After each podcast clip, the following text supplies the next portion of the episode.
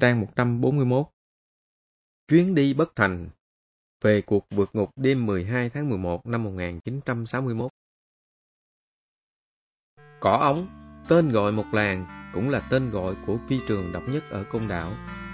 Những gì còn sót lại ở cuối đường băng hiện nay đều gợi cho du khách một cách nghĩ rất chân thật trong việc đặt tên cho một vùng đất của các lớp người tiền bối cũng thật là một điều khá lạ lùng khi mà cả vùng đất nằm kẹp giữa hai dãy núi là một toàn một loại cỏ ống.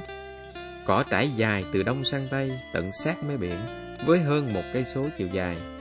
Cỏ phát triển cao đến đầu người, thân lớn bằng ngón tay, ung dung vươn mình trên đồi cát bất chấp cái nóng kinh người và những đợt gió biển mang hơi muối mặn chát trải đều trên từng trẻ lá. Vào những năm 1960 về trước, Vùng đất nằm phía bắc đảo gần như bị tách biệt hoàn toàn với khu trung tâm nơi mà các trại tù, công sở, dinh thự của đám cai ngục được dựng lên san sát.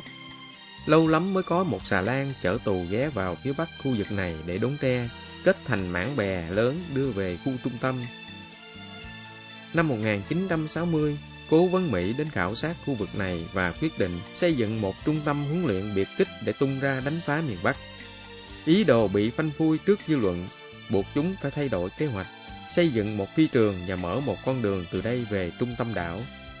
Lực lượng công binh ngụy được huy động đến cùng những thiết bị máy móc với sự chỉ huy của cố vấn Mỹ.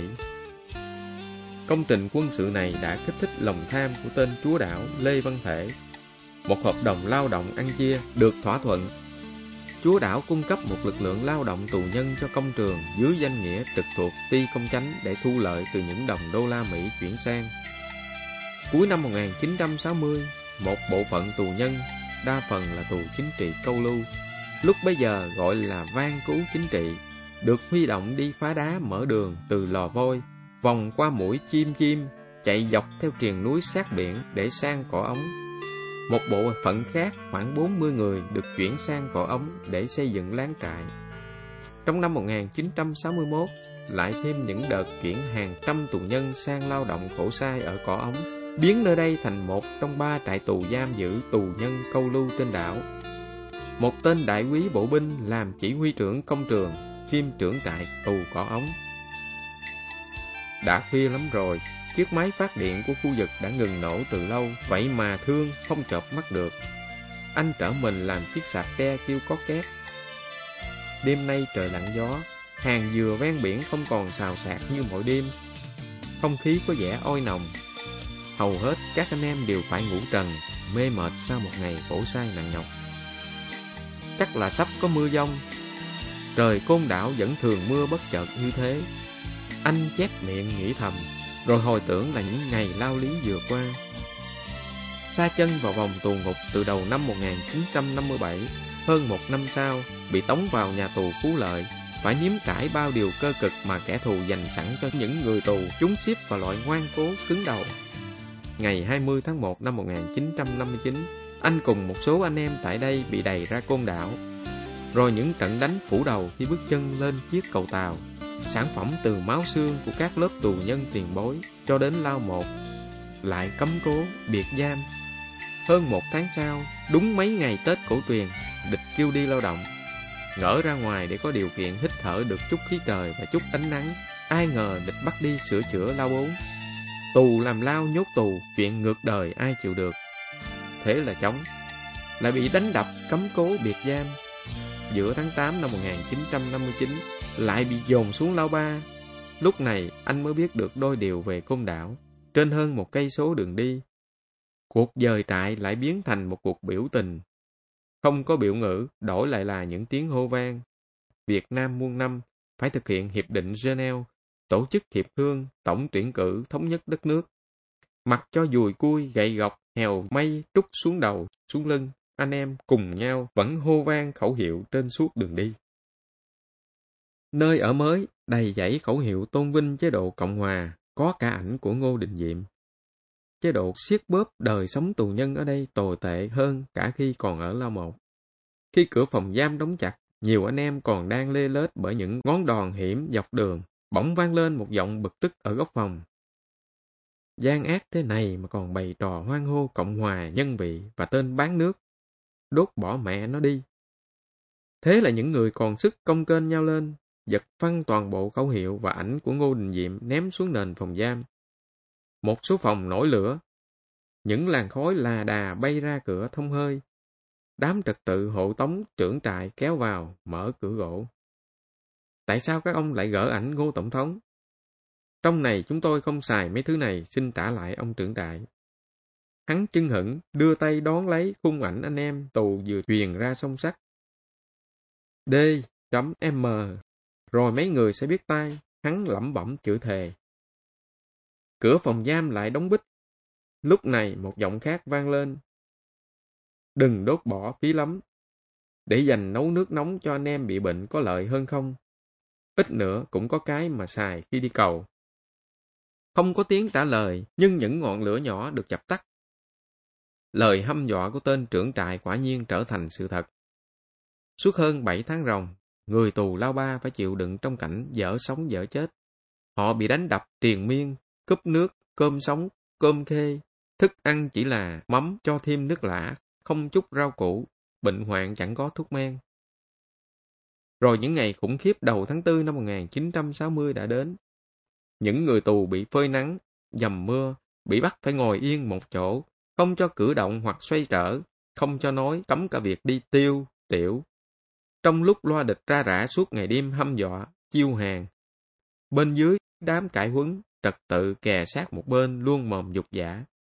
Đi sang lao hai, một biểu hiện khác thường của người tù như quay đầu, liếc mắt, miếm môi. Khi bị phát hiện là lập tức bị kéo ra chỗ riêng, đánh đập tàn nhẫn để cưỡng bức ly khai. Chấp nhận hay không cũng mặc. Địch cứ lôi bừa về chuồng cọp đánh tiếp, cho đến khi nào chịu sang lao hai mới thôi. Bốn ngày đêm sống giữa bầy quỷ dữ. Sống và chết dường như không còn ranh giới. Bản năng sống lé lên trong một tích tắc cũng đủ để quyết định số phận của một con người. Cứ như thế, hơn một ngàn người tù lao một đã phải nuốt tuổi nhục bước sang lao hai. Địch lấn thêm một bước, bắt chào cờ, hô khẩu hiệu, học tập và khổ sai. Mỗi lúc, mỗi nơi đều bố trí tay chân, theo dõi, kiểm soát gắt gao. Những người tù không còn chút tự do ngay cả trong giấc ngủ. Tức nước vỡ bờ. Những hành động phản kháng liên tục nổ ra dưới nhiều hình thức, mức độ, quy mô khác nhau. Xà Liêm, chuồng cọp lại nhốt đầy những người tù chống đối. Nhưng ở Xà Liêm xem ra còn dễ thở hơn trên phòng. Không phải cái khỏe về thể xác, mà chính là cái khỏe về tinh thần. Họ khỏi phải chào lá cờ bán nước, khỏi phải hô khẩu hiệu và khỏi phải đi làm khổ sai. Lâu lâu lại nhận được một chút quà chẳng biết người nào gửi đến. Vài lá rau tươi, vài viên thuốc bổ, một chút muối hoặc một điếu thuốc. Quà của tập thể gửi cho bởi cá nhân ấy đã làm điều đúng. Trong tình hình đó, điều tất yếu đã xảy ra. Một bộ phận lãnh đạo được bí mật hình thành từ sự tin tưởng vào quá trình chiến đấu trong tù.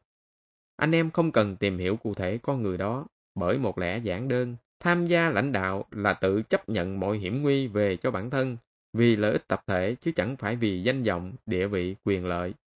Sự đào thải và đề bạc ở chốn địa ngục trần gian này quả là hiếm thấy. Nó hoàn toàn do tự nguyện của mỗi cá nhân. Mà lãnh đạo trong tù cũng có nhiều điều lạ. Tất cả chỉ là sự thuyết phục, là dân chủ, không một chút gò ép, mệnh lệnh, Ấy vậy mà mọi việc đều trôi chảy đến dị thường. Một tiếng nói, hàng trăm người rập ràng hành động. Suy cho cùng, tất cả đều quyết định bởi một tập thể đã qua nhiều thử thách. Một ý tưởng, một chủ trương phù hợp, không cần xuất phát từ lãnh đạo hay quần chúng, nhanh chóng sẽ được tập thể tán đồng. Còn ngược lại, dù của ai có chức quyền cũng dễ dàng bị tập thể bác bỏ. Thương hay suy nghĩ đến những lời dặn dò của mấy anh lãnh đạo bên trại trước khi được đưa sang đây trong khi ta chưa có điều kiện để vươn lên khôi phục vị trí bảo vệ khí tiết như Lao Một trước đây, phải cố duy trì phong trào đấu tranh liên tục. Song song đó, phải chú ý phát hiện khả năng vượt ngục về đất liền. Thoát được một người, cách mạng lợi thêm một người. Bên cỏ ống chưa có nhà lao, việc kiểm soát sẽ lỏng lẻo, đó là thời cơ thuận lợi. Suốt mấy hôm, anh để ý quan sát, quả đúng như vậy chế độ sinh hoạt của tù khổ sai bên ngoài có phần nào dễ dãi hơn. Bọn trật tự canh gác có vẻ chiếu lệ. Việc xuất phát vượt đảo ở bên này có thuận lợi, địch không phát hiện sớm được. Tuy nhiên, vượt đảo bằng cách nào là một vấn đề khá nan giải. Anh, quê dùng kế sách, sóc trăng, phong dinh, từ nhỏ đã quen với sông rạch. Chèo thuyền, bơi lội, đối với anh không khó, nhưng lấy đâu được thuyền. Bên này thỉnh thoảng có tàu neo đậu, loại tàu chiến. Cướp tàu là việc không tưởng. May lắm là tổ chức cướp xà lúp, nhưng phải cần lực lượng đông, mà khi ra đi lại không thể chở nhiều. Ai đi, ai ở là một điều khó xử. Hơn nữa, tập hợp lực lượng quá đông có nhiều bất lợi, dễ sơ hở, địch phát hiện ngay. Anh lay hoay với bao ý nghĩ nhưng chưa tìm ra được hướng giải quyết. Rồi hôm qua, anh được lệnh đi đốn tre về tu sửa láng trại. Ý nghĩ đóng bè tre lóe sáng trong đầu. Vùng này tre nhiều, dễ đốn. Lý do đòi đi đốn tre không khó, nhưng lấy gì để kết bè? Không dây buộc cũng chẳng có đinh.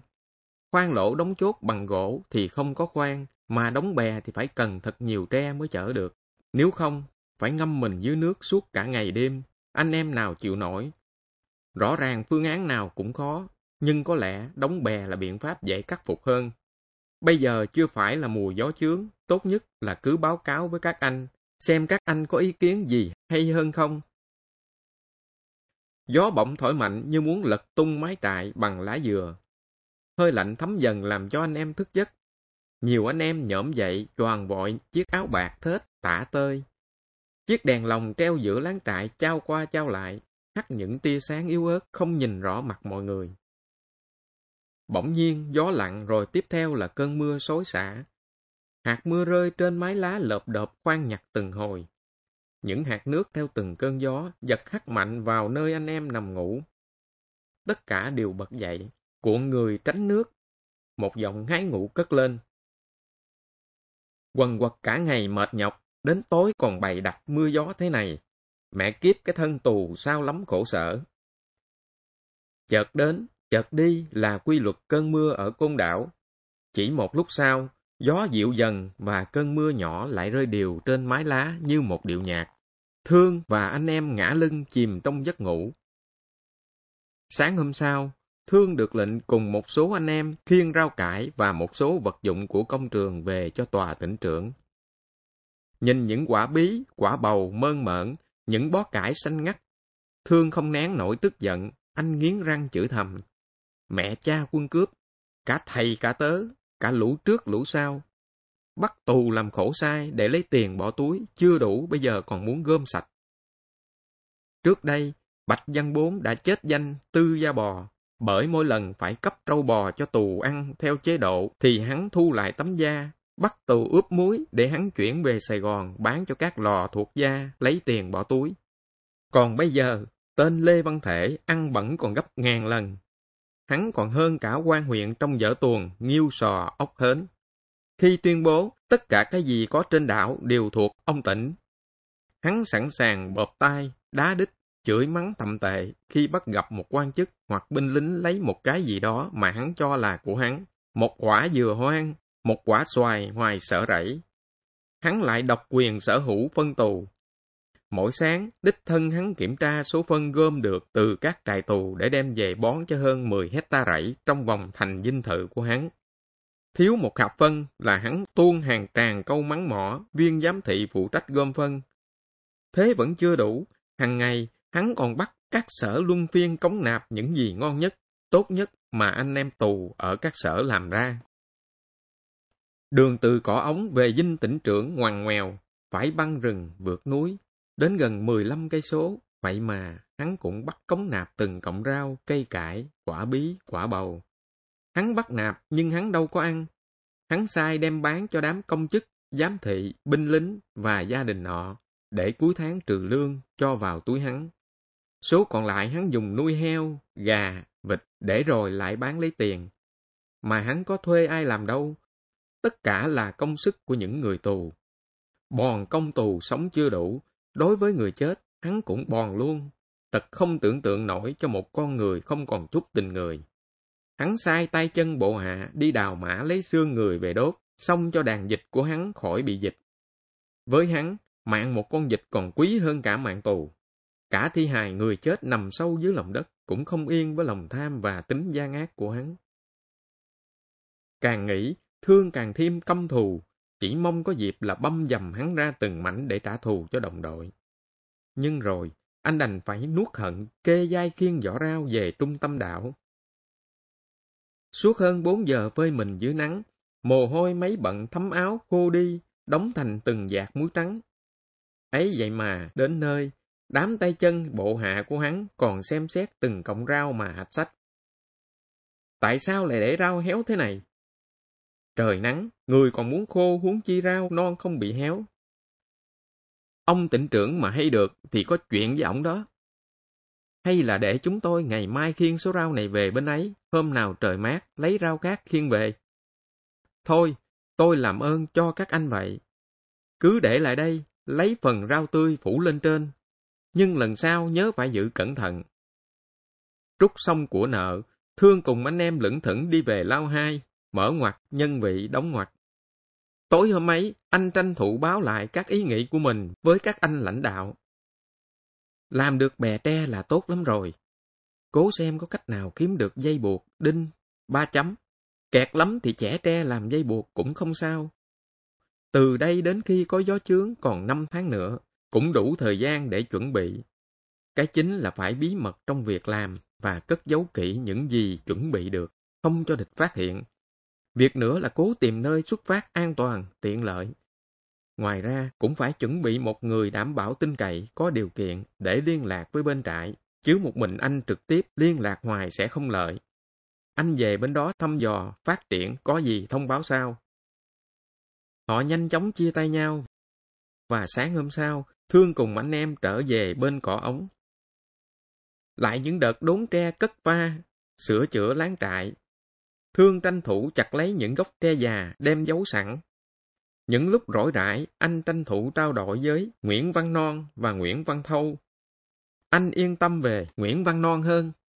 Non mới 27 tuổi, bị bắt trước anh từ 30 tháng 6 năm 1956, lên Phú Lợi cũng trước anh vào tháng 2 năm 1958 cũng đầy ra đảo một chuyến với anh vào ngày 20 tháng 1 năm 1959. Non cùng quê Sóc Trăng, mở ngoặt phong dinh đóng ngoặt với anh, chỉ khác huyện. Một ở Long Mỹ, còn một ở Châu Thành. Non nhanh chóng tán thành phương án do Thương đưa ra và hăng hái tham gia công việc chuẩn bị. Chỉ có Thâu, dù đã hiểu nhau, cùng ở chung với nhau, nhưng ít nhiều anh còn dè dặt, vì Thâu ở An Xuyên, Rào trước đón sau, cuối cùng cả hai đều gặp nhau ở ý định vượt ngục. Thâu còn có tên là Thọ, nhỏ hơn anh 7 tuổi, sinh năm 1929, bị bắt tháng 11 năm 1957. Cũng lên Phú Lợi trước anh, 3 tháng 4 năm 1958, và cũng bị đầy ra đảo một chuyến với anh. Cả ba anh em cùng ở chung với nhau một vòng tại Lao Một. Sau chiến dịch tháng 4 năm 1960, anh em phân công cho Thâu ra làm trật tự. Vì nhiệm vụ được giao, anh đành cắn răng chịu đựng. Bởi quyết định trên, chỉ có một số anh em lãnh đạo biết, còn lại, hầu hết đều nhìn anh với con mắt kẻ cộng tác với giặc. Bây giờ, được tập hợp vào công việc quan trọng thế này, anh cảm thấy phấn khởi, hy vọng, vì đó chính là sự thể hiện lòng tin của anh em đối với anh. Trong vai trật tự, anh có điều kiện đi lại mà không ai để ý, lại thường xuyên về bên trại, việc thông tin liên lạc giữa hai nơi được thông suốt. Như vậy là một toán ba người do thương chỉ huy đã hình thành. Các anh hợp sức theo dõi, xem xét từng nơi để chọn phương án hành động có lợi nhất. Thời gian thấm thoát trôi đi. Đến tháng 9 năm 1961, một thay đổi kế hoạch của bọn cai ngục tưởng chừng như làm các anh mất hết hy vọng. Thương được lệnh về trại, như vậy là mọi việc chuẩn bị xem như đi tông. Được hai ngày, Thương là nhận lệnh cùng với 29 anh em sang cỏ ống, dọn trại để bàn giao mặt bằng cho ti công chánh. Việc thay đổi kế hoạch của bọn cai ngục ít nhiều làm nản lòng anh em. Cứ phải đi, về mãi thì không làm sao có thời gian chuẩn bị được. Lại thêm một lần đổi ý của bọn cai ngục, sau khi anh em tù dọn xong láng trại, họ phải tiếp tục cất láng trại mới ở gần công trường, để ở lại lao động lâu dài.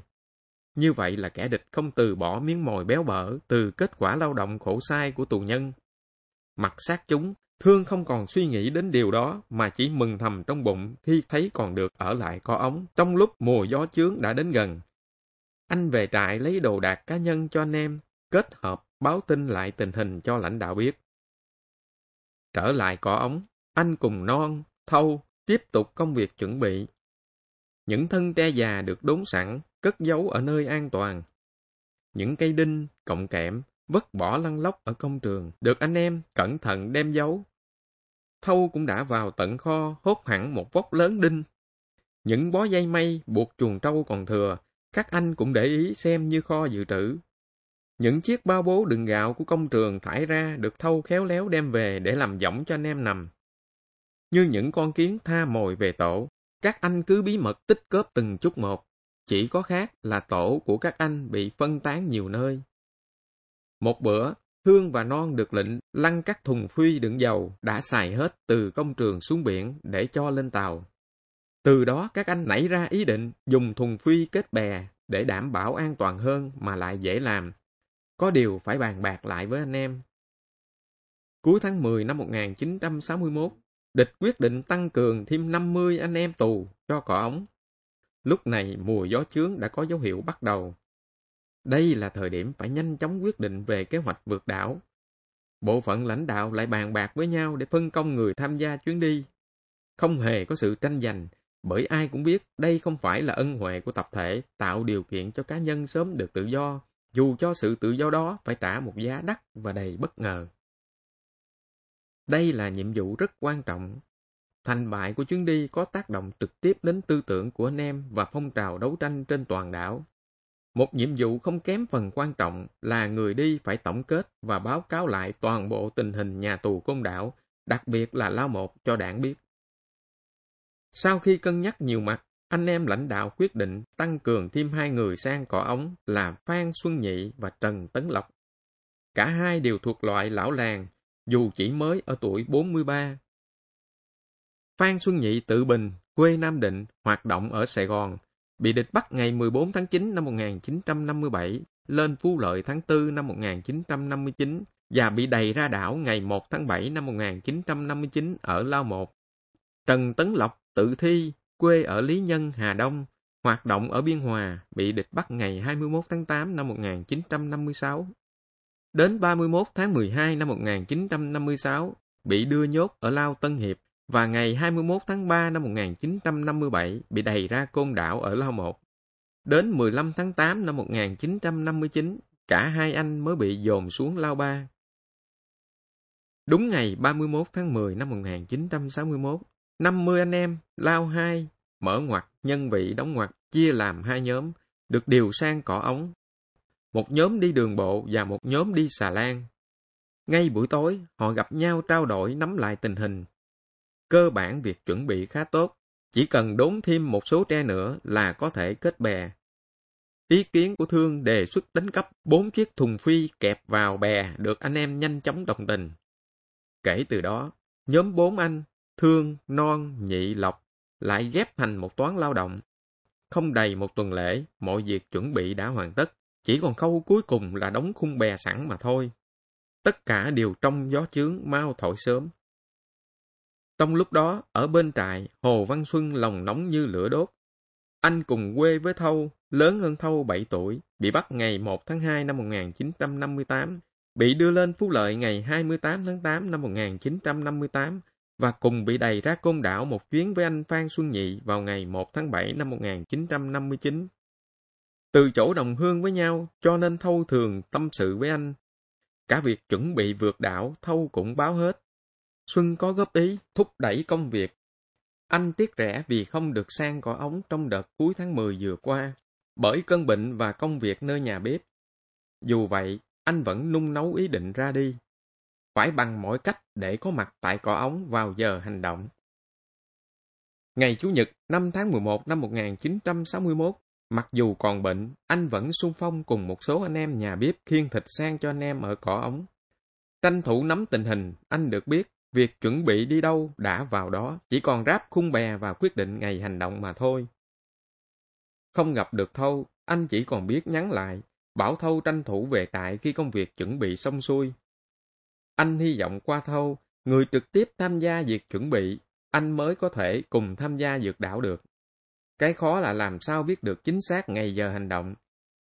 Anh mang nặng mối suy tư trong lòng cho đến lúc phải lên đường trở về trại giam. Xuân về trại được hai hôm, khung bè đã làm xong. Năm anh em cùng nhau bàn bạc để quyết định ngày xuất phát. Bây giờ gió chướng đã thổi đều. Ta có thể đi bất cứ ngày nào, nhưng tốt nhất là tối thứ bảy. Bởi đến Chủ nhật, dù có phát hiện mất chúng ta, địch cũng phải có thời gian về báo lại, chưa chắc đã huy động được thuyền bè rượt đuổi kịp chúng ta. Với đà gió này, chỉ cần một đêm, chúng ta có thể đến đất liền chậm lắm là trong buổi sáng. Thôi, ta cứ nhất trí là tối thứ bảy, sau khi đèn tắt sẽ khởi hành. Chúng ta không cần chuẩn bị lương thực, nước uống gì nhiều, vì thời gian chịu đựng không lâu. vả lại, chuẩn bị các thứ này dễ bị sơ hở, địch phát hiện thì hỏng việc. Từ đây đến lúc ấy, chúng ta tiếp tục chuẩn bị các thứ còn lại. Thứ sáu, ngày 10 tháng 11 năm 1961, Thâu được lệnh của Thượng Sĩ Sự, người phụ trách lực lượng tù ở Cỏ Ống, phải về lại trung tâm đảo để rước vợ hắn mới từ Sài Gòn ra thăm chồng. Nhận lệnh ra đi, anh miên man suy nghĩ. Chỉ hai ngày nữa thôi, anh sẽ trút bỏ lớp áo tù để về với tự do. Nghĩ đến những năm tháng tù đầy khắc nghiệt, anh bỗng cảm thấy rùng mình. Lầm lũi bước theo lối mòn vượt qua đỉnh dốc, anh mới đưa mắt nhìn ra xa. Biển mênh mông xanh thẳm, lăn tăng những con sóng bạc. Rồi có lúc anh sẽ xuất hiện giữa muôn ngàn đợt sóng ấy. Anh mỉm cười nghĩ đến chuyến đi. Trưa hôm ấy, anh ghé lại lao hai, mở ngoặt nhân vị đóng ngoặt tìm gặp Xuân. Có chuyện gì mà anh nhắn em vậy? Nhắn chú về là để hỏi chú ngày đi. Bữa trước gặp anh em bên ấy, biết công việc chuẩn bị đã xong, nhưng anh em chưa định ngày đi cụ thể. Các anh bên đó vừa quyết định xong, tối thứ bảy. Chết thật, thứ bảy làm sao anh sang được? Em nghĩ có cách nào nói với mấy anh lùi ngày lại, chờ anh sang mới đi được không? Chuyện này khó. Anh em chọn tối thứ bảy để hôm sau Chủ nhật nhằm ngày nghỉ. Dù có phát hiện, địch cũng khó đuổi theo kịp mình. Ngày khác khó an toàn. Mà lý do để lùi ngày cũng khó nói quá.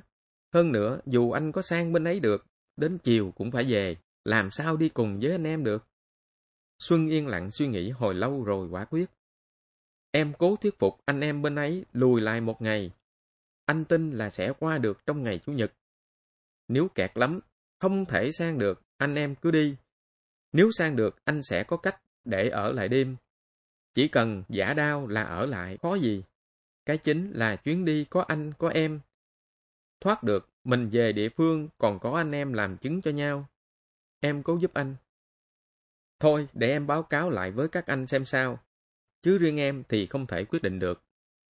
Em cố thuyết phục. Chủ nhật, anh sẽ theo toán khiên thịt sang tiếp tế cho cò ống. Vậy em đi. Thâu rời lao hai, sang khu gia đình đón vợ của tên thượng sĩ sự, rồi lững thững lên đường. Mặt trời nghiêng về hướng Tây, chiếu những tia nắng nóng bức như hung đốt dạng vật cỏ cây. Vừa qua khỏi nghĩa địa Hàng Dương, vợ tên thượng sĩ sự phía sau gọi với. Anh gì ơi, chậm chậm chờ em với. Không còn cách nào khác, thâu đành đứng lại chờ cho người đàn bà đang mệt nhọc lê từng bước đến gần. Bà nên cố gắng đi nhanh cho kịp thời gian. Còn xa lắm không anh? Không xa lắm, nhưng nếu đi chậm phải đến tối mới tới nơi, chắc thượng sĩ nóng ruột chờ. Nhưng mà nắng nóng thế này làm sao đi nhanh được? Không còn cách nào khác, bà nên ráng lên. Mà ở bên đó có dân cư gì không anh? Chỉ có tù và lính gác thôi. Đến nơi bà sẽ thấy. Vậy chắc buồn lắm. Mà này, anh bị tội gì mà họ lại đầy anh ra đây vậy? Tội thì chẳng có tội gì. Họ bắt tôi vì tôi đi kháng chiến đánh Tây giành độc lập tự do cho đất nước. Vậy ra anh là người tù chính trị phải không? Mà các bạn anh cũng như thế chứ. Tất nhiên rồi. Thế anh có thư từ gì với gia đình không? Gia đình lưu lạc hết, biết đâu mà thư từ. Nhưng sao họ lại đưa các anh qua bên đó để làm gì vậy? Thân tù mà, họ muốn bắt đưa đi đâu chẳng được. Nay chỗ này, mai chỗ khác. Họ bắt làm đủ thứ chuyện nặng nhọc kể sao cho hết. Mà bắt làm như vậy, họ có trả tiền cho các anh không? Làm gì có. không nộp đủ số còn bị đánh đập nữa, chứ nói gì đến tiền công. Sao họ ác thế nhỉ? Kháng chiến đánh Tây giành độc lập cho đất nước mà lại bị bắt lưu đày. Bắt người ta làm lụng mà không chịu trả công. Mà hỏi thật với anh, ông nhà tôi có đánh đập anh và những người khác không? Với tôi thì không. Còn với anh em khác thì tôi không biết. Mà sao bà phải lặn lội ra tận ngoài này cho cực khổ vậy? Chẳng lẽ thượng sĩ không có thời gian nghỉ phép sao? Phép thì một năm được mấy ngày. Xa cách thế này, nội đi về không đã hết thời gian. Mà đời làm vợ lính cũng khổ lắm anh ơi. Lơ mơ là mất chồng như chơi. Sống heo hút xa vợ con, nhiều khi mấy ổng làm bậy ai mà biết được. Cho nên cứ phải lặn lội đi theo để giữ mấy ổng được ngày nào hay ngày đó. Phải chi ổng giải ngủ, về nhà làm ăn, có vợ có con thì tốt biết chừng nào. Bà nói vậy không sợ thượng cấp của ông nhà biết được sẽ quở trách ổng hay sao? Làm sao mấy ổng ấy biết được? Thế không sợ tôi báo lại sao? Anh là tù chính trị tôi biết quá mà. Đời nào các anh đi nói chuyện đó. Tôi ra đảo nhiều lần chứ đâu phải lần đầu, nên biết về mấy ông can cứu rồi. Nếu vậy thì xin cảm ơn bà đã nghĩ tốt về chúng tôi. Có gì đâu. Tôi biết ông nhà tôi tin anh là người làm chính trị, mặc dù đang mang băng trật tự, nên mới nhờ sang dẫn tôi qua thăm ông ấy. Chứ dám thừa phạm, ổng đâu dám nhờ, sợ chúng nó đi đường làm hậu. Nói vậy để anh hiểu là tôi tin các anh. Mà anh cũng đừng gọi tôi là bà, thấy nó kỳ kỳ sao ấy. Tôi chắc còn nhỏ tuổi hơn anh nhiều. Thứ Bảy, 11 tháng 11 năm 1961 Tất cả số họ vẫn đi lao động khổ sai đốn tre từ sáng sớm. Đến nơi, Thương Lộc lãnh nhiệm vụ đốn tre cho đủ số quy định của bốn người. Non tranh thủ đốn thêm những đoạn tre già mang đi tu bộ chiếc khung bè. Thâu lo chẻ những dây mây thành những sợi nhỏ, máng ở chuồng trâu, cách nơi ở chừng trăm mét. Họ chăm chú vào công việc, lòng rộn vui khi thời gian quyết định ra đi đã gần kề. Chỉ ngày mai nữa thôi, họ sẽ chấm dứt kiếp tụ đầy để đối mặt với biển cả mênh mông. Họ liên tưởng đến những mối nguy hiểm đang chờ họ trên mặt biển, trên cả đất liền, liên tưởng đến phút giây thắng lợi, được về với đảng, với dân, góp sức mình vào cuộc chiến đấu trực diện với quân thù, và niềm vui của gia đình, đồng đội khi được nhận tin họ đã vượt ngục thành công. Miên man với bao suy nghĩ trong đầu, họ không còn cảm thấy nóng bức khi mặt trời đã lên cao, dội những tia nắng cháy da xuống thân hình họ. Mặc cho những dòng mồ hôi tuôn chảy trên mặt, trên cổ, thấm ướt cả áo, họ vẫn hăng say trong công việc. Họ muốn hoàn tất mọi chuyện thật sớm để còn thời gian kiểm tra lần cuối công việc chuẩn bị của mình và dành chút thời giờ để thư giãn đầu óc trước khi dấn thân vào chuyến đi đầy mạo hiểm. Trưa rồi, chiều lần lượt trôi qua. Họ thêm yên tâm khi mọi việc đều giữ trong dòng bí mật. Tối hôm ấy, họ nhắc nhau ngủ sớm. Ngủ để lấy sức mà thức trọn đêm mai. Dù vậy, hầu như cả năm người suốt đêm không chợp mắt. Những chiếc võng bằng bao bố hôm qua còn kẹo kẹt ru giấc ngủ. Hôm nay đã được kết lại thành tấm buồm lớn, hiện đang nằm trong hốc đá sát mé biển. Nó sẽ là những cánh tay, là sức mạnh của cả toán trên suốt cuộc hành trình.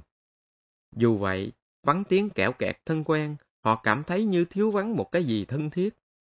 Qua tiếng xào xạc của những tàu dừa, tiếng reo vi vút của những hàng dương ven biển, tiếng sóng vỗ ầm ầm và cảm giác mát mẻ trong láng trại, họ cảm nhận ra những cơn gió mạnh. Gió liên tục suốt đêm và họ mong đêm mai gió cũng săn như thế. Chủ nhật, 12 tháng 11 năm 1961, ngày quyết định. Như thường lệ, hôm nay tù nhân được nghỉ công việc khổ sai, để được cái lệ thường ấy cũng không phải là điều dễ dàng. Nhiều người đã phải đổ máu, bị đánh đập, nhốt xà liêm liên tục trong nhiều tháng ròng, kẻ địch mới buộc phải bỏ ngày lao động cộng đồng vào mỗi chủ nhật. Bốn người trong toán nháy nhau cùng tiến ra mé biển. Họ đi quan sát địa thế lần cuối cùng trước khi xuất phát. Nước biển đã rút xuống khá xa, làm trơ lại cả một bãi đá nhiều kích cỡ, những vùng nước mặn và vô số những con hào biển bám đầy các tảng đá. Họ trầm ngâm hồi lâu trước vị trí dự kiến sẽ chọn làm nơi xuất phát đêm nay. Đúng là địa điểm này khó bị phát hiện và chỉ cần đẩy bè ra một đoạn ngắn. gió có thể căng bườm kéo bè đi được. Tuy nhiên, họ cũng cảm thấy đôi chút ái ngại trước bờ đá đầy những vỏ hào. Đến tối, nước sẽ lớn, lớp hào sẽ chìm sâu, ít nguy hiểm. Đoán được nỗi băn khoăn của anh em, non chủ động lên tiếng. Họ lại tiếp tục đi dọc bờ biển, đến bãi đầm trầu. Cả một vùng biển trong xanh phẳng lặng như mặt nước trong ao. Bãi cát trắng mịn im im dưới mỗi bước chân. Nếu không quá gần công trường, ta xuất phát chỗ này thì thật lý tưởng. Họ cùng hướng mắt nhìn về hướng Tây. Hòn tre nhỏ ở ngay trước mắt, tưởng chừng như một tảng đá tròn lẳng màu xanh sậm. Phía xa, không còn phân biệt được đường chân trời. Biển và trời như hòa quyện vào nhau trong một màn sương mờ đục. Thế là xong, họ lần lượt tiến về phía láng trại. Trong lòng họ trỗi dậy một tình cảm dạt dào, sâu lắng khi nhìn thấy anh em kẻ ngồi, người nằm trên dãy sạp tre. Chỉ hôm nay nữa thôi, họ sẽ xa những đồng đội từng sống chết suốt mấy năm trời ở ngục tù côn đảo. Trong họ, ai cũng muốn có đôi lời từ giả anh em, bởi chuyến đi tối nay, họ không mong còn có ngày gặp lại đầy đủ như thế này. Nhưng rồi tất cả phải đành nén lòng bởi họ đã có thừa kinh nghiệm rằng đây là giai đoạn dễ làm vỡ cả kế hoạch mà họ đã cố công chuẩn bị nhiều tháng ròng.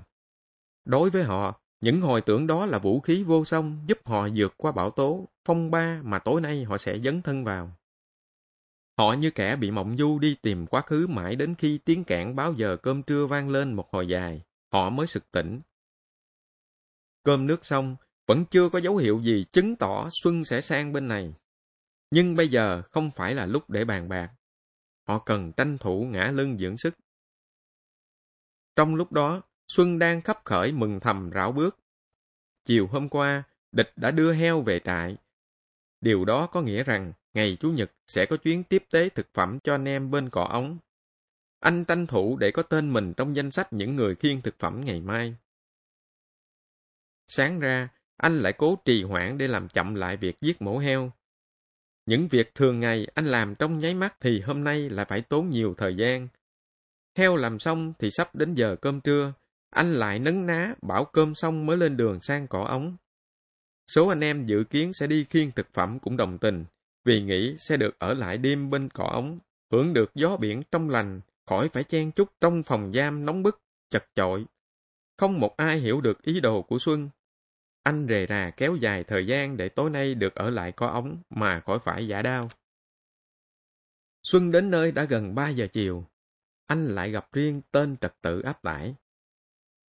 Hôm nay nóng nực quá là phải đi buổi trưa, anh em đều mệt cả. Chú tranh thủ báo với thượng sĩ để anh em ở lại mai về sớm cho khỏe, chứ quay về ngay bây giờ đến tối mịt chưa chắc đã tới trại. Tôi có chuẩn bị mang theo ít rượu, sẵn có thịt heo, tối nay ta cùng liên hoan vui vẻ. Thấy có rượu, tên trật tự sáng mắt làm theo lời khuyên của Xuân ngay. Và trong buổi chiều hôm đó, đám trật tự say mềm trước khi đèn điện tắt. 10 giờ tối, bóng đèn điện chớp tắt hai lần. Một lúc sau tắt hẳn. Chiếc đèn lồng đốt bằng dầu gazon chiếu những tia sáng vàng vọt, yếu ớt, trao qua trao lại liên hồi. Mọi người đã nằm yên chỗ của mình, một số đã bắt đầu chìm trong giấc ngủ.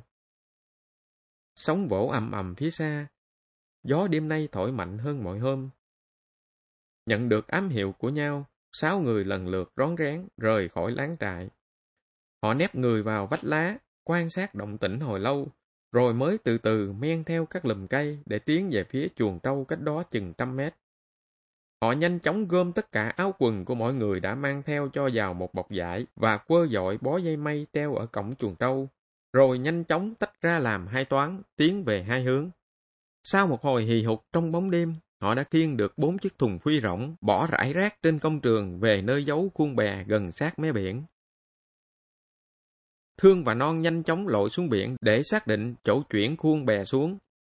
Nước biển dâng cao, sóng quá lớn, đập ầm ầm vào vách đá, không thể nào ráp thùng phi vào bè nơi đây được. Họ quyết định chuyển sang địa điểm khác. Khuôn bè được đưa xuống biển, ba người cùng nhau đẩy lên phía vịnh ít sóng hơn. Hai người lăn phi xuống cùng bơi theo. Vật lộn với sóng dữ, cuối cùng anh em cũng tìm được nơi ít sóng hơn để có thể ráp bè. nhưng chỉ mới đưa được hai chiếc thùng phi, còn hai chiếc vẫn còn chỗ cũ. Hai người được phân công quay lại chuyển tiếp. Không may cho Lộc, anh bị trượt chân, bị sóng dồn vào vách đá. Do phản xạ tự nhiên, anh đạp mạnh, cố bơi ra ngoài nên bị hào đá, cắt nát hai bàn chân và mình mẩy đều rướm máu. Lúc lên bờ, những vết cắt làm đau buốt phải lê từng bước. Thôi, anh cứ ở đây giữ đồ đạc, để tôi chuyển thùng phi cho. Lát nữa kết bè xong, chúng tôi sẽ quay lại đón. Non đề nghị. Non và Xuân lại hì hục lăn hai chiếc thùng phi xuống biển và nương theo con sóng chuyển đi. Gió vẫn thổi mạnh, sóng vẫn đập ầm ầm. Cả năm người hì hục ráp bè. Bốn chiếc thùng phi như bốn chiếc phao được đặt vào khuôn. Nước biển lên nhanh, sóng càng lúc càng lớn, làm cho việc ráp bè tiến triển rất chậm. Để được một mối buộc, họ phải lặn dưới nước để truyền dây. Hơn một giờ sau, bè mới được ráp xong. Họ chống bè quay về chỗ dự tính ban đầu, nhưng nước dâng cao, sóng càng dữ dội và màn đêm đen kịch đã xóa đi những dấu vết mà họ ghi nhận được lúc ban ngày. Không dám cho bè vào sát vách đá, sợ sóng đập vỡ. Họ cố giữ bè chờ đợi để cho Thương bơi vào tìm kiếm. Cuối cùng, Thương cũng không tìm ra dấu vết, đành phải bơi trở lại. Chắc là anh ấy chờ lâu không thấy mình trở lại nên lội theo. Chân tay mình mẩy anh ấy bị hào cắt quá sâu. Gặp sóng to thế này chắc là không thể vượt qua được. Có thể anh ấy bị sóng cuốn cũng nên, Bây giờ nếu chúng ta tiếp tục ở lại tìm kiếm thì không thể nào xuất phát được. Họ kề tay nhau bàn bạc. Một giọng nói cất lên. Nếu anh ấy còn sống, chắc cũng không trách bọn mình. Trong tình thế bắt buộc này, chúng ta chỉ còn cách khởi hành thôi. Tôi đề nghị chúng ta xem như anh ấy đã hy sinh. Ta dành một phút mặc niệm anh ấy trước khi lên đường. Năm mái đầu cùng cúi xuống, tay vẫn giữ chặt chiếc xào. Thôi ta đi, Hiệu lệnh khởi hành vang lên. Mười cánh tay ra sức, chống đẩy chiếc bè ra xa bờ đá. Trong lúc đó, Lộc vẫn ngồi căng mắt nhìn ra phía biển, tay ôm chặt bọc quần áo của anh em. Anh không còn đoán được thời gian trôi qua, chỉ biết mình đã chờ lâu lắm rồi. Chỗ anh ngồi khuất gió, đám mũi rừng bu quanh liên tục chích, làm anh đau điếng. Những vết hào cắt bây giờ thêm buốt đau. Sương đêm làm anh thấm lạnh, Hai hàm răng tự nhiên va vào nhau liên hồi, không sao kìm được. Tình thế rõ ràng là anh em không thể quay lại được để rước mình rồi. Chắc là anh em đã ra đi. Anh nghĩ thầm trong bụng và quyết định quay trở lại láng trại. Anh nhét bọc quần áo dưới gốc một lùm cây, rồi dò lần từng bước trong đêm. Được một đoạn, anh cảm thấy không còn đi nổi nữa. Mỗi bước chân đi như có muôn ngàn mũi kim đâm làm anh cảm thấy thoát tim. Nhưng chẳng lẽ lại nằm giữa rừng? Anh cố sức bò. Chỉ cách dài trăm thước mà anh phải mất cả tiếng đồng hồ mới trở về tới láng trại. Anh lấy bộ quần áo dài mặc vào rồi rón rén lên chỗ nằm như không có chuyện gì xảy ra cả. Sau một hồi cật lực chống chọi với sóng biển, chiếc bè đã trôi ra khỏi bờ một quãng khá xa. Những cây xào không còn chống tới đáy nữa. Họ quyết định căng bườm. Đến lúc này, năm con người mới cảm thấy cơ thể rã rời và khát nước. Họ tự trách mình quá chủ quan, không mang theo nước uống từ đầu, cứ ý y vào vũng nước trên đường đi. Đến khi gặp chuyện, không còn thì giờ để múc nước, nên bây giờ phải nhịn khát. Họ quyết định ngã lưng trên chiếc bè nghỉ mệt, chỉ để lại một người ngồi lái. Căn cứ vị trí các vì sao, họ hướng cho bè tiến về phía tây. Càng về khuya, gió càng yếu đi, Bè ít bị nhồi lắc như ở gần bờ, nhưng tốc độ trôi có phần chậm lại. Đến lúc này, sức người hoàn toàn bất lực, chỉ còn biết phó thác cho thiên nhiên. Họ thiếp đi trong cơn mê mệt, cho mãi đến khi những tia nắng dội thẳng vào mặt họ mới choàng tỉnh. Đã một đêm trôi qua mà họ vẫn còn lên đên giữa biển khơi. Họ thầm nghĩ chắc tại họ khởi hành chậm và hy vọng trong buổi sáng sẽ cập đất liền.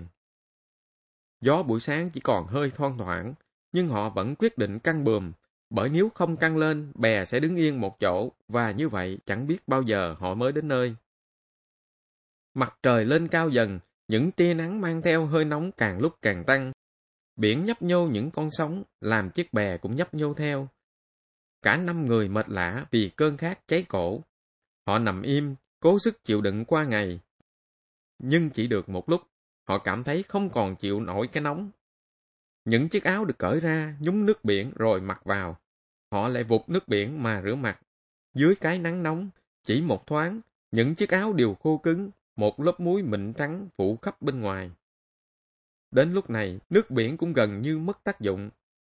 Họ chỉ muốn ngâm mình dưới nước, nhưng vì sức yếu, ngại sảy tay, bơi đến bè không kịp sẽ nguy hiểm, nên đành nằm im, mặc cho chiếc bè dập dềnh trôi theo từng đợt sóng.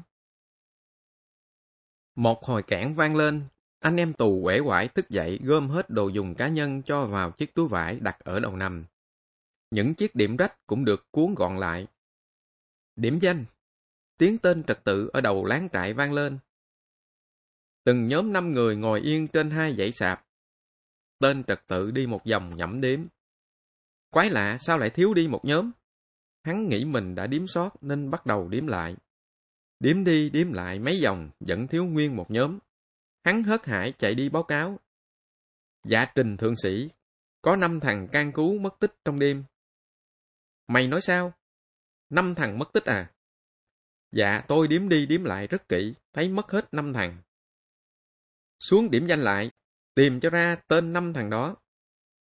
Tên trật tự nhanh chóng chạy đi, còn hắn lật đật mặc quần áo chạy sang công trường. Hơn một giờ sau, sự việc mới vỡ lẽ. Năm người mất tích là Tống Tấn Thương, Nguyễn Văn Non, Phan Xuân Nhị, Nguyễn Văn Thâu trật tự, Hồ Văn Xuân mở ngoặt mới khiên thịt sang hôm trước đóng ngoặt. Công trường cũng báo lại có bốn thùng phi bị mất. Như vậy là năm người đã lấy bốn thùng phi để kết bè dược đảo. Tên thượng sĩ sự ra lệnh cấm trại toàn bộ, giao cho đám trật tự trong coi, còn hắn tức tốc chạy về thị trấn để báo cáo tình hình. Tin năm người tù chính trị bên cỏ ống kết bè vượt đảo nhanh chóng loan ra khắp đảo. Tại dinh tỉnh trưởng, Lê Văn Thể mặt đỏ như gà tía, chủ trì một cuộc họp với các quan chức trên đảo, quyết định tổ chức truy tầm cho được năm người vượt ngục. Chiếc cano độc nhất mà Sài Gòn cấp cho công an được trưng dụng vào việc truy tìm. Mặt trời nghiêng hẳn phía tây, sau một thời gian vòng vèo trên biển, chiếc cano quay về bến đậu. Năm người tù vượt đảo vẫn bật vô âm tính. Lê Văn Thể đã đứng sẵn trên cầu tàu hò hét. D.M. Mấy người phải tiếp tục truy tìm cho bằng được năm thằng đó, nghe chưa? Nguyễn Văn Úc, nguyên trung quý phó tỉnh trưởng, vốn là tay chân thân tín của thể, nhưng trước sức ép của đám sĩ quan nên thể đành đề nghị thuyên chuyển. Dịp này y cố lập công. Dạ thưa thiếu tá, để tôi đi cho. Vừa nói xong, hắn nhảy tót xuống cano, ra lệnh mở máy hướng ra biển. Chiếc cano mở hết tốc lực, phóng nhanh như bay trên mặt biển, vượt qua hòn trác, hòn bà, đến khu vực bến đầm rồi hướng về phía tây đi thẳng. Hơn một giờ sau, chiếc cano đã cách đảo chừng 20 cây số. Nó dừng lại rồi lượn một vòng rộng giữa biển khơi. Tên Úc căng mắt nhìn quanh bốn phía cố tìm một dấu hiệu lạ trên mặt biển. Dòng thứ nhất, rồi thứ hai, biển vẫn mênh mông, nhấp nhô những con sóng bạc. Đến dòng thứ ba, Úc phát hiện ra một vật lạ, chợt ẩn, chợt hiện trên mặt biển. Hắn ra lệnh cho cano rẽ sóng về hướng ấy. Càng tới gần, vật lạ càng rõ trước mắt hắn. Đó là một cánh bườm. Hắn mừng rỡ la lớn. Bọn chúng nó kia rồi, chạy đâu cho thoát. Chiếc cano trờ tới, cặp sát chiếc bè. Những mũi súng chĩa thẳng về phía năm người đang nằm bất lực. Hai tên lính nhanh chóng nhảy sang bè, dòng dây cột chiếc bè phía sau cano, xong xuôi, chúng giật phăng chiếc bườm, ném xuống bè. Về đảo, chúng mày sẽ biết tay. Úc ra lệnh cho cano quay đầu hướng về phía đảo, kéo theo chiếc bè có năm người tù đối khác, mệt mỏi, đang thiêm thiếp. Hắn lệnh cho mở máy bộ đàm gắn trên cano báo cáo kết quả về trung tâm đảo. Chiều xuống, cano kéo theo chiếc bè cùng năm người tù cặp tàu côn đảo. Lê Văn Thể, một tay chống nạnh, một tay cầm chiếc ba tông chỉ trỏ. Xung quanh hắn đủ mặt các quan chức và một đám trật tự an ninh mặt hầm hầm sát khí.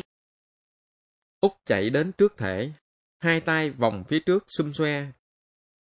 Trình thiếu tá, chúng tôi đã tóm gọn bọn chúng cùng chiếc bè làm tan chứng.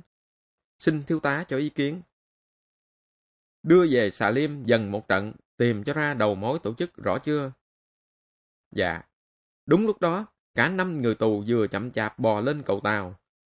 Cả đám trật tự vây quanh, chực ăn tươi nước sống những con người không còn chút sức lực. Một cái hất đầu làm hiệu của tên trưởng toán. Một trận đánh phủ đầu diễn ra trước mắt bọn chú ngục. Năm thay người nghiêng ngã giữa dòng dây của bầy thú dữ. Những cú đấm, thôi, đá, đạp không còn làm cho họ cảm thấy đau đớn nữa. Họ cố gượng dậy, nhưng rồi không đủ sức, họ nằm im trên mặt đất, mặc cho đám tù gian thả sức đánh đập. Đến lúc này, đại quý Phạm Thảo, xử lý thường vụ của Phó tỉnh trưởng Nội An mới đến bên Lê Văn Thể. Thưa thiếu tá, bọn này phạm tội vượt ngục, bị bắt quả tang. Đề nghị thiếu tá lệnh cho công an thủ lý để làm rõ sự việc. Được, cho chuyển chúng về công an. Nói xong, hắn quay lưng đi thẳng vào dinh. Một nhân viên công an đến bên năm người tù, tần ngần quan sát, rồi cất giọng. Năm ông đi theo tôi. Cả năm người, gượng dậy, thất thiểu, dìu nhau cất bước theo tên công an, tất cả đều bị nhốt vào xà liêm chờ thẩm vấn. Dù bị nhốt riêng lẻ mỗi người một xà liêm, không thể nào liên hệ trao đổi với nhau, cả năm người đều được cho ăn uống bình thường. Đám trật tự hầm hè, chửi bới liên tục, không thể tự ý đánh đập vì năm người này đang được công an thụ lý hồ sơ. Một đêm trôi qua, cơ thể có chút thức ăn và nhất là được uống nước. Cả năm người cảm thấy chút sức lực đã trở lại với mình. Mặc dù toàn thân đang đau nhừ, tay chân không buồn cử động. Họ nằm im suy nghĩ, chết thật, không ai nghĩ đến tình huống này. Bây giờ phải khai thế nào cho khớp với nhau. Lý lẽ biện minh cho hành động của mình không khó. Ai lại cam chịu cảnh tù đầy? Sơ hở là vượt ngục, đó là chuyện bình thường. Đã làm là dám chịu, dù có bị đánh đập đến tàn phế hoặc phải hy sinh cũng cam lòng. Cái khó là địch sẽ truy ra tổ chức, ai là kẻ cầm đầu, chủ mưu. Không ai bảo ai, người nào cũng tự nhận mình là kẻ chủ mưu, và trong số những người tham gia có cả Tần Tấn Lộc, vì nghĩ rằng anh đã hy sinh. Tần Tấn Lộc bị dẫn từ cỏ ống về nhốt ở Xà Liêm cùng dãy với năm người. Nội vụ bây giờ đã là sáu người tù. Đám công an nổi cáo khi thấy cả năm người đều tự nhận mình là kẻ chủ mưu vượt đảo. Chúng không thể chấp nhận một điều nghịch lý khi phải kết thúc hồ sơ. Dù có mâu thuẫn với đám an ninh và cải huấn trên đảo, lại chẳng ưa gì tên chúa đảo Lê Văn Thể, nhưng dù sao, tự ái nghề nghiệp, họ đâu thể nào bó tay cam chịu bất lực. Những trận tra tấn lại tiếp diễn. Cả sáu người mình mẩy rướm máu, bầm tím, nhưng vẫn một mực giữ lấy lời khai ban đầu. Đã gần một tuần lễ, việc điều tra vẫn dẫm chân tại chỗ. Sức khỏe của sáu người tù vượt đảo ngày càng suy kiệt. Tin tức về sáu đồng đội vượt ngục bất thành đang bị nhốt ở xà liêm cùng những nội dung lời khai được những anh em làm ở bộ phận văn phòng báo về cho anh em trách nhiệm ở trại đã làm cho anh em này thêm lo lắng. Phải làm sao tạo điều kiện cho anh em thống nhất lời khai, phải tác động trực tiếp đến tay cảnh sát phụ trách thẩm vấn trên cơ sở khoét sâu mâu thuẫn giữa cảnh sát với đám cải huấn, an ninh và cả đối với chúa đạo. Những anh em có trách nhiệm ở trại lại bí mật trao đổi. Cuối cùng, một kế hoạch chi tiết được hình thành và nhanh chóng được phổ biến cho các đầu mối bí mật. Những việc này từ lâu đã thành nề nếp. Những anh em trực tiếp thực hiện lại là những người mà kẻ địch và ngay cả số đông anh em tù không ngờ được. Một buổi tối tĩnh mịch, có tiếng gõ nhẹ vào cửa xà liêm. Cánh cửa nhỏ được đẩy lên, một giọng nói đủ cho người bên kia nghe được, cần thống nhất nội dung lời khai sau đây. Dứt lời, cánh cửa nhỏ sập xuống. Người bên trong xà liêm chẳng biết ai nói với mình. Có điều chắc chắn đây là ý kiến của anh em để giúp đỡ mình. Cứ như thế, bằng nhiều cách thức khác nhau, nội dung lời khai cần thiết được phổ biến đến từng người. Đối với Quỳnh Văn Khương, một thẩm vấn viên trực tiếp thụ lý hồ sơ tại ti công an, cách thức lại diễn ra khác hẳn, nhưng cuối cùng hắn cũng thống nhất phương án của người đề xuất. Trong lúc đó, đám cải huấn, an ninh muốn tranh công nên toan hót nói với thể, khiến thể bực mình, lệnh cho làm công văn mang số 316 trên CS trên NA trên M ngày 21 tháng 11 năm 1961 thúc hối việc điều tra. Tình hình đã đến lúc chín mùi. Ngày 25 tháng 11 năm 1961, công an kết thúc việc điều tra với hai người đồng chủ mưu vượt đảo là Hồ Văn Xuân tự vĩ và Tống Tấn Thương tự cọp. Bốn người còn lại là tòng phạm. Và ngày 30 tháng 11 năm 1961, Nguyễn Đình Tòng, phụ tá xử lý thường vụ của trưởng ty cảnh sát Côn Sơn đã ký tên vào bản báo cáo chính thức gửi cho thể, mang số 1083 trên CACS trên CTTP.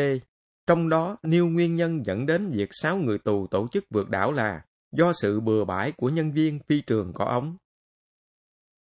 Sáu người tù được giao lại cho nhà lao quản lý và chuồng cọp là nơi dành để đón họ. Họ bước vào chuồng cọp mà lòng cảm thấy thanh thản lạ thường, bởi toàn bộ sự việc được gói gọn chỉ trong sáu người, còn những người có liên quan đều được giữ kín trong bí mật.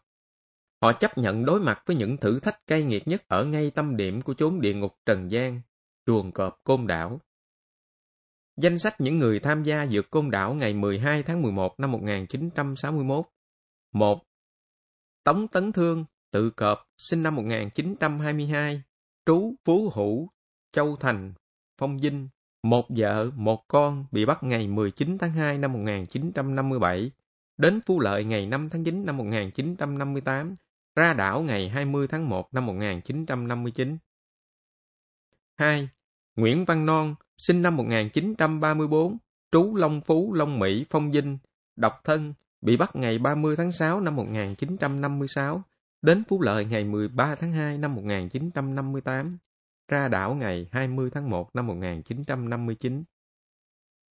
Nguyễn Văn Thâu tự thọ sinh năm 1929, trú Tân Thuận, Đầm Dơi, An Xuyên, một vợ hai con, bị bắt ngày 1 tháng 11 năm 1957, đến Phú Lợi ngày 3 tháng 4 năm 1958, ra đảo ngày 20 tháng 1 năm 1959. 4. Hồ Văn Xuân tự vĩ, sinh năm 1922, trú sông Đốc, An Xuyên, một vợ bốn con, bị bắt ngày 1 tháng 2 năm 1958, đến Phú Lợi ngày 28 tháng 8 năm 1958, ra đảo ngày 1 tháng 7 năm 1959. 5. Phan Xuân Nhị tự bình, sinh năm 1918, quê Nam Định, trú Sài Gòn, một vợ, bị bắt ngày 14 tháng 9 năm 1957, đến Phú Lợi tháng 4 năm 1959, ra đảo ngày 1 tháng 7 năm 1959. 6. Trần Tấn Lộc tự thi, sinh năm 1918, quê Hà Đông, trú Biên Hòa, một vợ hai con, bị bắt ngày 21 tháng 8 năm 1956, đến Tân Hiệp ngày 31 tháng 12 năm 1956, ra đảo ngày 21 tháng 3 năm 1957.